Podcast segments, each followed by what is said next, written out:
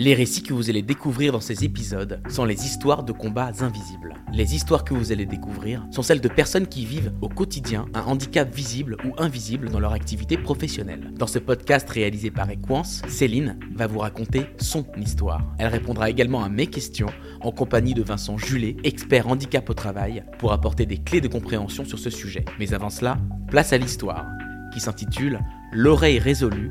Elle est racontée par Céline. Je m'appelle Céline et je vis un handicap. Vous ne l'avez peut-être jamais vu, car je le cache bien. Mais de temps en temps, lorsque je rabats mes cheveux derrière les oreilles, il apparaît, tout en restant assez discret. Ce handicap, c'est le silence, ou bien la surdité si vous préférez.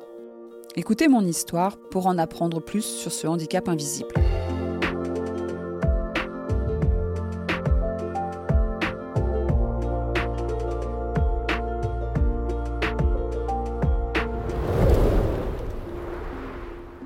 Aujourd'hui, je suis gestionnaire RH, filiale Equance France, et mon handicap me suit au travail. Tout se passe bien, mais ça n'a pas toujours été ainsi.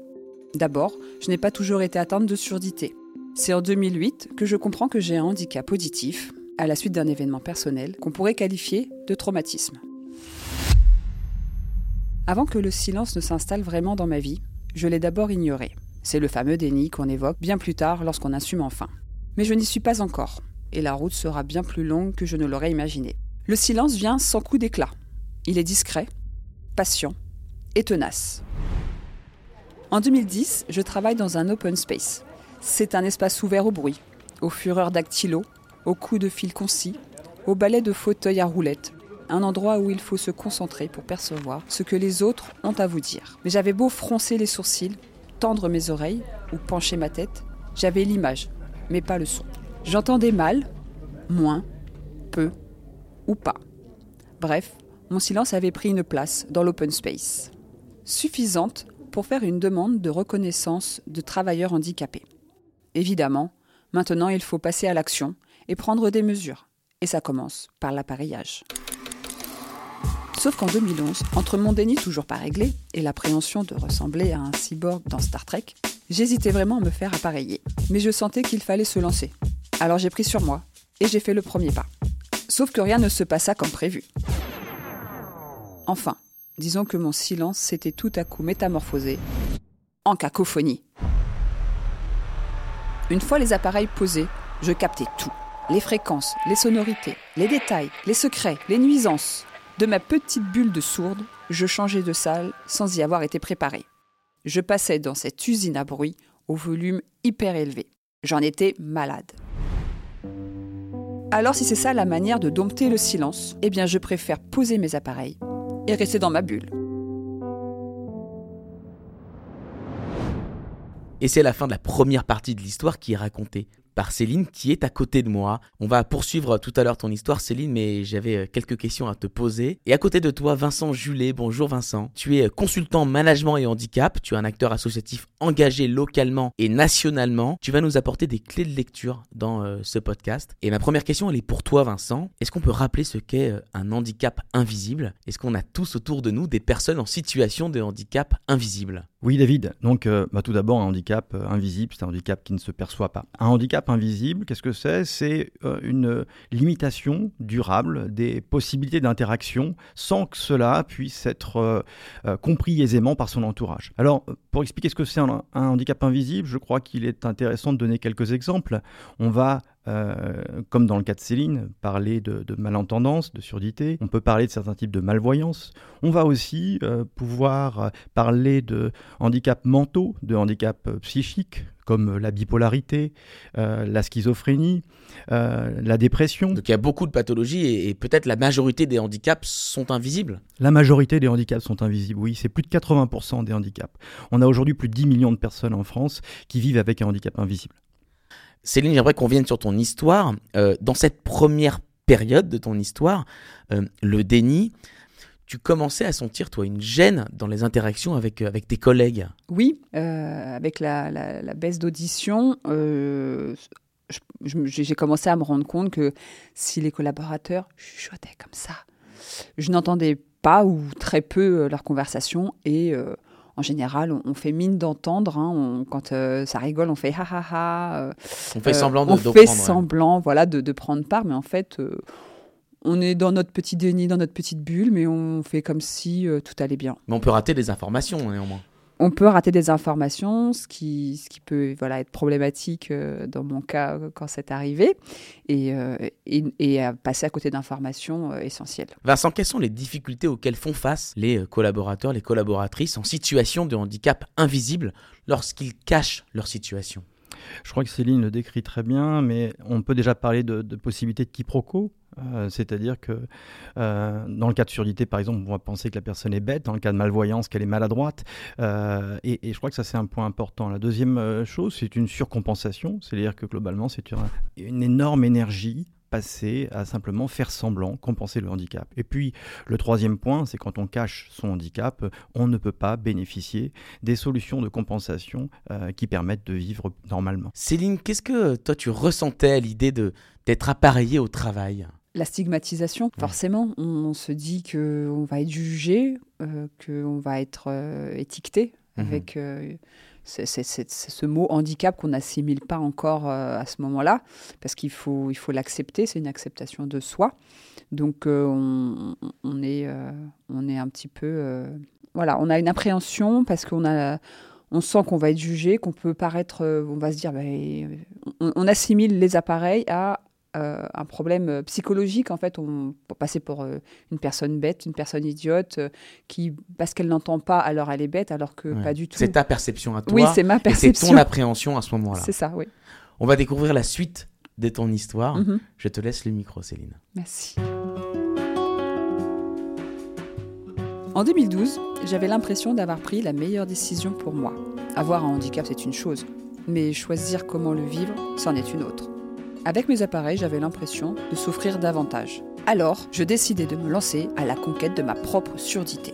Et très honnêtement, ça s'est plutôt bien passé. Enfin, pendant un temps. En réalité, mon contexte professionnel était plutôt en adéquation avec ma situation personnelle. Donc, pas trop de pression pour mes oreilles.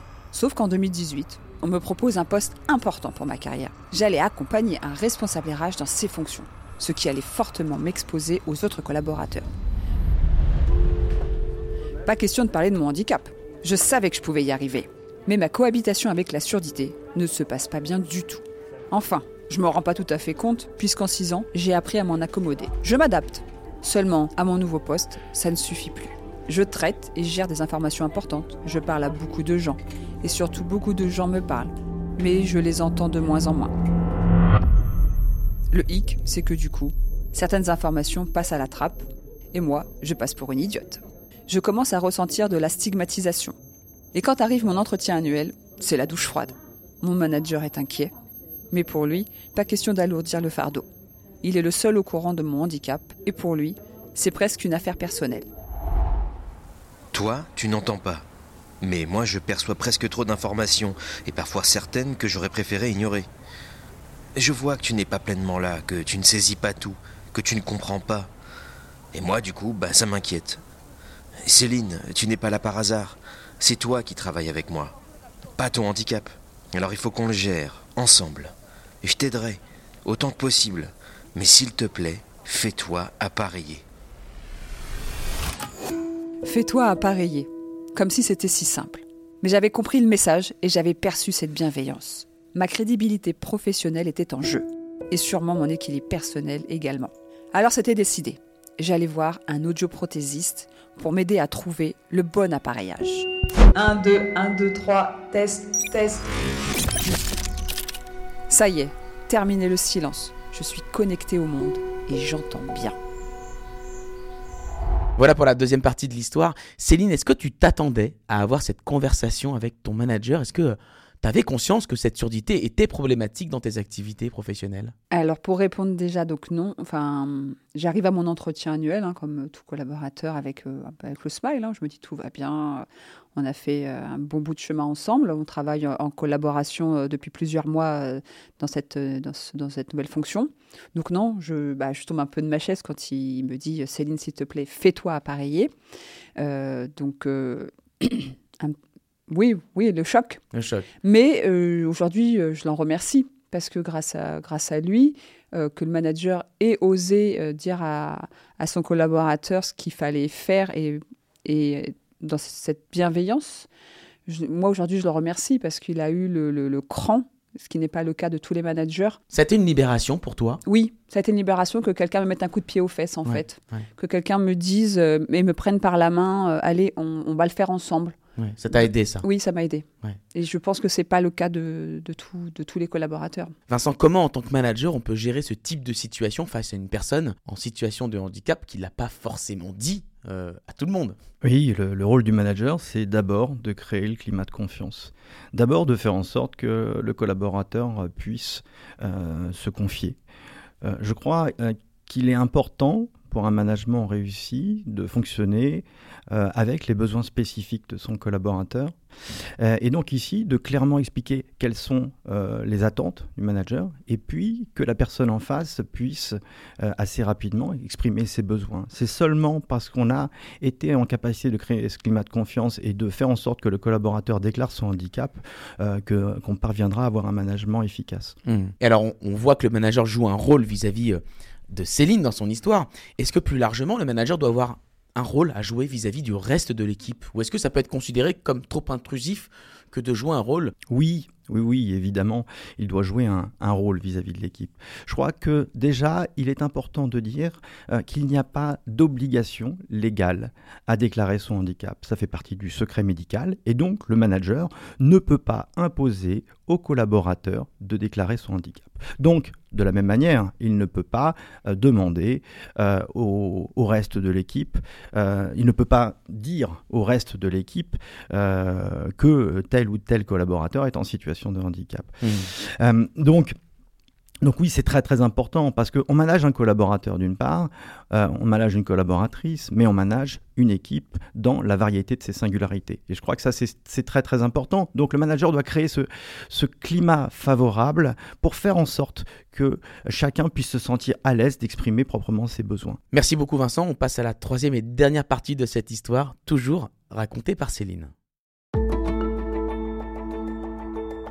Avoir des appareils qui fonctionnent, c'est la liberté que la Céline de 2008 n'aurait pas espérée. Et il faut la comprendre. À cette époque-là, les audioprothèses sont bien visibles et surtout hors de prix. Malheureusement, l'accessibilité financière est toujours un sujet aujourd'hui. Ce n'est pas permis à tout le monde de pouvoir se payer des appareils discrets et performants. Pour ma part, vu le prix par oreille, je n'aurais jamais pu me le permettre. Les mutuelles remboursent mal. Il faut en plus prévoir des réajustements qui peuvent parfois alourdir la facture. C'est malheureux, mais on dirait que c'est un luxe d'entendre de nos jours. Fort heureusement, il existe des solutions chez Bouygues Énergie et Services. La mission handicap. Elle permet, entre autres, de cofinancer des solutions pour les travailleurs en situation de handicap afin de les maintenir dans l'emploi. Seulement, ce n'est pas pour autant que la situation a changé du tout au tout. Beaucoup de travailleurs n'ont pas connaissance de ce dispositif ou, contrairement à moi, ne sont pas soutenus par leur entreprise. Il y a une multitude de cas différents et encore trop peu de solutions et d'acceptation. Il faut quand même le dire, les choses évoluent plutôt dans le bon sens et je suis fière de pouvoir représenter les personnes atteintes de surdité à qui je voudrais faire entendre qu'ils ne sont pas seuls. Alors voilà, aujourd'hui j'entends. Et même si le silence est toujours présent dans ma vie, je suis à l'aise avec ma surdité. Ça reste une gymnastique, avec un handicap, même s'il est invisible. Le silence ne reste pas moins toujours présent.